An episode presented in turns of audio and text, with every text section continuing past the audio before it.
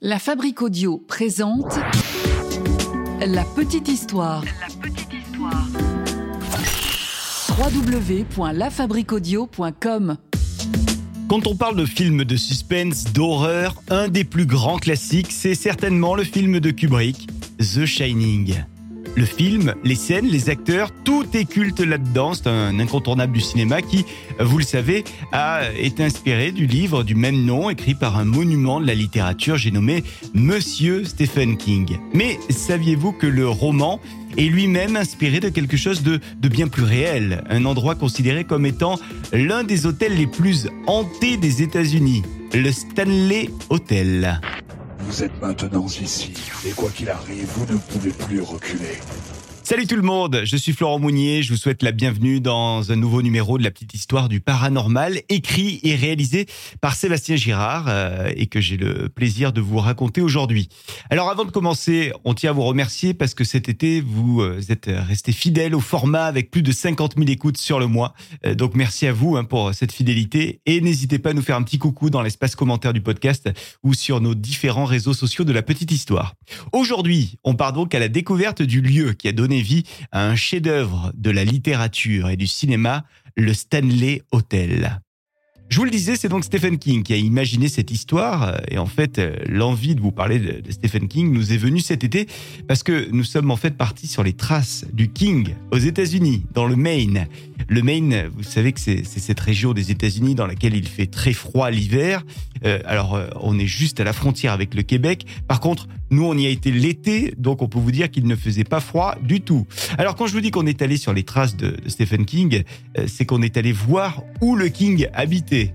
Déjà, on a vu sa maison. Je vais vous laisser une photo de la maison de, Stephen King sur les réseaux sociaux de la petite histoire. Et vous verrez, c'est une maison qui est bien à son image, hein, avec un grand portail et puis surtout un détail sur euh, ce portail qui ne vous laissera pas indifférent, j'en suis sûr.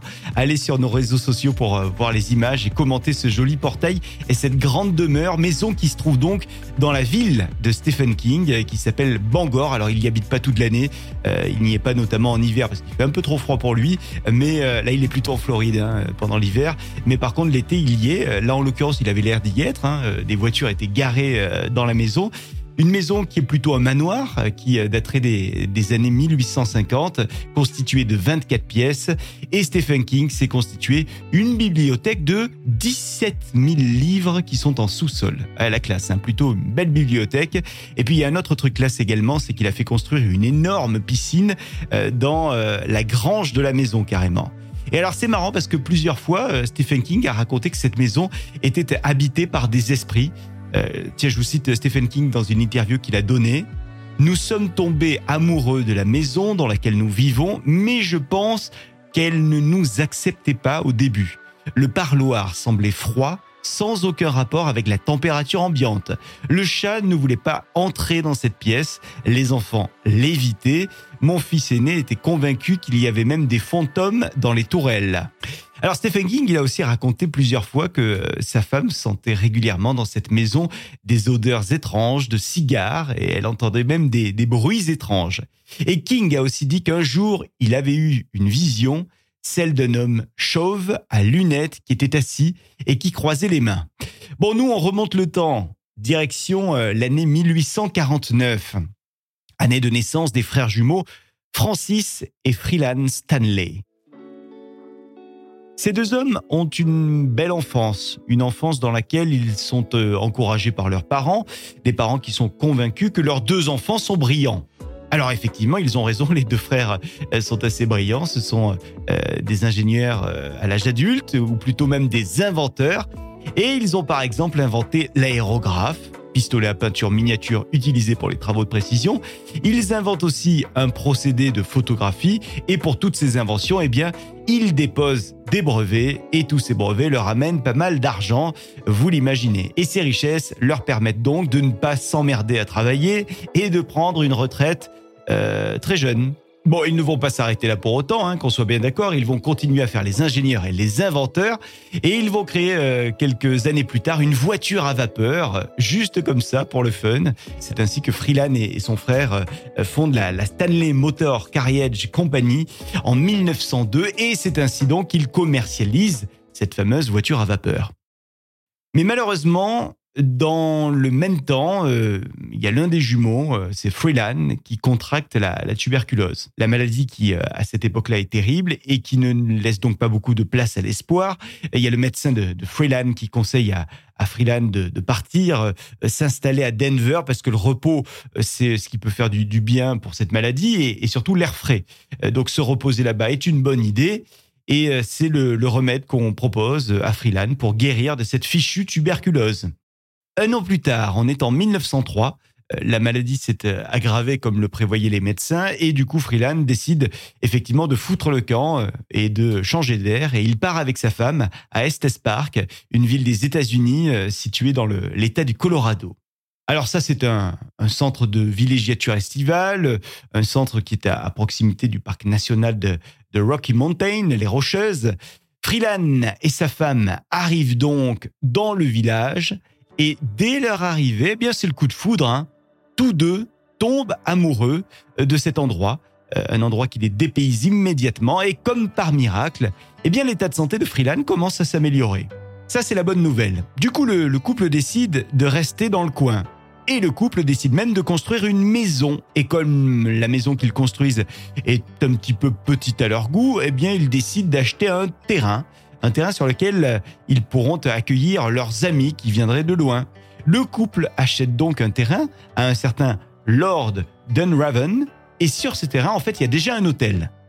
Il y a aussi un pavillon de chasse. Alors le couple commence les travaux, des travaux qui euh, vont durer deux ans, et à la fin de l'année 1909, ça y est, l'hôtel est, terminé, un hôtel qui dispose désormais de tout le confort euh, nécessaire. Euh, pour l'époque, c'est le grand luxe, imaginez, il y a le téléphone, il y a l'eau courante, il y a même l'électricité. En fait, la seule chose que, que n'a pas l'hôtel, c'est le chauffage. Alors jusque-là, tout va bien, mais une fois les travaux terminés, les choses étranges commencent à arriver. Tiens, je vais vous raconter l'histoire de d'Elizabeth Wilson, qui n'est pas n'importe qui pour, pour l'hôtel. Il va, euh, vous l'entendrez par la suite, euh, avoir beaucoup de répercussions sur les histoires qu'on va, va écouter. Elizabeth, c'est euh, la gouvernante de l'hôtel à l'époque. Et donc un soir de juin 1911, elle est dans cet hôtel. Il ne fait pas beau, c'est le moins qu'on puisse dire, hein, puisqu'il y a même une, une tempête dehors. Et du coup, il y a des problèmes d'électricité dans la maison. Alors Elisabeth, elle décide d'allumer des lampes pour euh, compenser les baisses de tension. Ce sont des, lampes à acétylène. Elisabeth parcourt donc tout l'hôtel. Elle passe de pièce en pièce pour y allumer ses lampes. Mais, arrivée chambre 217, c'est soudain qu'une grande explosion retentit. Explosion qui emporte tout sur son passage et qui souffle la pièce et qui fait d'ailleurs passer Elisabeth à travers le plancher. Elisabeth est euh, grièvement blessée, elle est même brûlée, euh, ses chevilles sont brisées, mais Elisabeth va survivre finalement à toutes ces blessures. De justesse, hein, mais c'est bon, elle est tirée d'affaire. Les propriétaires de la maison, les Stanley, prennent en charge la totalité des frais d'hospitalisation et ils assurent à Elisabeth une place à vie à l'hôtel, malgré son handicap. Elisabeth Wilson continue donc sa vie à l'hôtel, et elle va mourir euh, à l'âge de 92 ans. C'est deux ans après sa retraite. Elle a pris sa retraite à 90 ans. Sauf que depuis le décès de Elizabeth Wilson, plein de personnes disent voir l'ancienne gouvernante, notamment dans la chambre 217, la fameuse chambre euh, qui a été emportée par euh, cette explosion. Et ce fantôme d'Elizabeth, il accorderait même un soin tout particulier aux occupants de la chambre 217. Ouais, il paraît que Elisabeth, le fantôme d'Elisabeth, s'occupe de tout. Elle ouvrirait les valises des invités, elle déballerait leurs affaires, elle suspendrait leurs vêtements, elle nettoierait même la chambre quand ils ne sont pas là. Plutôt sympa comme fantôme. Hein. En plus, elle ne demande même pas de pourboire.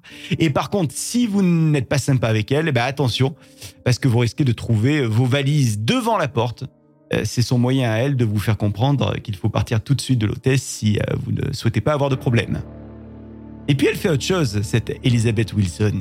On dit qu'elle sépare dans le lit les couples qui ne sont pas mariés. Voilà, elle est très euh, traditionnelle, Elisabeth, faut pas rigoler avec ça. Tiens, petite anecdote qui concerne cette chambre 217. Lors du tournage du film Dumb et Dumber, il y a Jim Carrey qui euh, avait demandé à l'époque, euh, d'avoir cette chambre, parce que le, le tournage n'était pas loin. Sauf qu'au bout de trois heures, il serait sorti, notre Jim Carrey, en courant euh, de la chambre sans prendre ses affaires. Euh, et il n'aurait jamais voulu raconter ce qu'il s'était passé à l'intérieur de la chambre. En tout cas, il aurait fini dans la chambre d'un autre hôtel. Quoi qu'il en soit, les autres chambres de l'hôtel connaissent également des événements troublants. On y verrait des objets qui se déplacent tout seuls, euh, notamment, ou encore des silhouettes de, fantômes qui auraient été aperçus, laissant même parfois leurs empreintes spectrales sur les lits. Vous comprendrez ce que vous voudrez. Et puis, il y a le quatrième étage de l'hôtel qui fait bien peur également. Nous sommes près de la chambre 418, où il y a un petit garçon solitaire qui euh, se montrerait de temps en temps. Là aussi, euh, c'est un fantôme qui s'amuserait avec les boutons des télévisions, en augmentant régulièrement le volume, en le mettant très fort et en changeant de chaîne. Remarquez, tant qu'il ne met pas la, télé sur Hanouna, ça va. Il y a aussi trois enfants, Billy Matthew et Emily, qui sont des fantômes good feeling, hein, puisqu'ils passent leur temps à rire, euh, à courir dans les couloirs, au point que les clients descendent se plaindre à la réception du bruit. Dans un registre un petit peu plus glauque, tiens, on a également le fantôme d'un cow-boy. Un cow-boy qui aurait été pendu à l'époque pour euh, assassinat. Et finalement, il aurait été disculpé le lendemain, mais voilà, c'était trop tard, il était déjà mort. Alors ce cow-boy entrait les visiteurs pour se venger de l'injustice euh, qu'il a subie. Ah, est-ce que vous vous souvenez de Lord Dunraven, dont je vous ai parlé en début d'épisode? Bah oui, celui qui euh, à qui les Stanley ont acheté le terrain et l'hôtel. Ça y est, ça vous revient? Eh bien lui aussi. Après sa mort, euh, il aurait rejoint le clan des fantômes de l'hôtel et il entrait désormais la chambre 401. Et son truc à lui, eh bien c'est de voler des bijoux, des montres et des valises. Il vole tout ça à celles et ceux qui euh, viennent dans l'hôtel. C'est pratique hein, pour les propriétaires euh, actuels d'accuser les fantômes. en tout cas, rassurez-vous, on dit que l'hôtel finit toujours par retrouver les objets volés et les rendre à leur propriétaire. Alors vous vous demandez peut-être quelle est la pièce de l'hôtel Stanley la plus hantée. Eh bien, j'ai la réponse. Il s'agirait de la salle de bal. Le personnel de cuisine y entendrait souvent une fête s'y dérouler, sauf que personne n'y aurait jamais été vu. Et puis en 1940, euh, il y a aussi un nouveau fantôme qui euh, est arrivé. Le fantôme du propriétaire de ces lieux, Freelan Stanley. Alors vous vous souvenez bien de lui, euh, euh, cet homme qui était malade, atteint de tuberculose. Finalement, bah, il a survécu à sa lourde maladie. Il a eu le temps de faire plein de choses. Déjà, il a géré l'hôtel et puis, en tant qu'ingénieur euh, et inventeur, il a également aidé un petit peu la ville. hein. Il a redessiné les, possibilités de la ville avec une centrale, avec donc l'hôtel, avec une banque. Il a aussi donné de nombreuses terres aux, citoyens de, de la ville des alentours. Et puis, bah, il est mort, mais on peut continuer à le voir de temps en temps. Donc si vous y allez euh, dans cet hôtel, vous le verrez peut-être appuyé contre un mur. Euh, il aime bien avoir les, les bras croisés en général. Et Freelan apparaîtrait de temps en temps pour observer ses employés en train de travailler. Voilà, histoire de, surveiller que tout se passe bien avec les employés. hein, ça reste quand même un patron. Quant à sa femme, à Freelan, on l'apercevrait de temps à autre sur euh, l'un des balcons de la salle de réception. Elle, c'est plutôt les, les invités qu'elle préfère observer pour voir que tout se passe bien avec les clients. Alors revenons à Stephen King.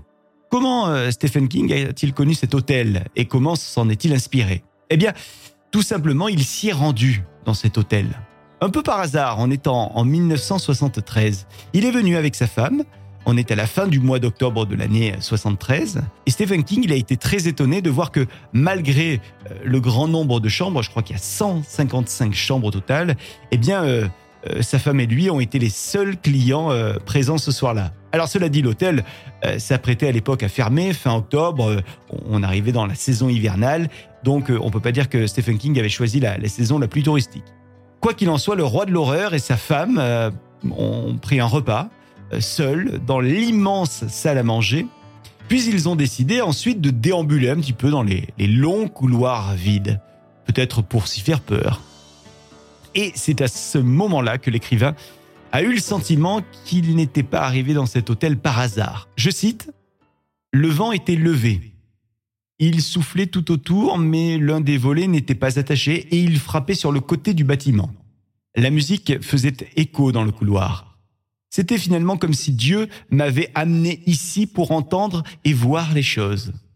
Voilà, King qui rencontre ensuite le barman de l'hôtel, le barman qui va lui raconter un petit peu les histoires de, l'hôtel, notamment bah, toutes les apparitions de cet hôtel. Et donc l'écrivain, ça lui laisse déjà pas mal de, de choses en tête, et il rejoint sa chambre, qui est la numéro 217. Et c'est dans cette chambre que Stephen King va avoir un, terrible cauchemar, un cauchemar qui va le marquer à jamais. Cauchemar dans lequel son fils de 3 ans est poursuivi par une lance à incendie.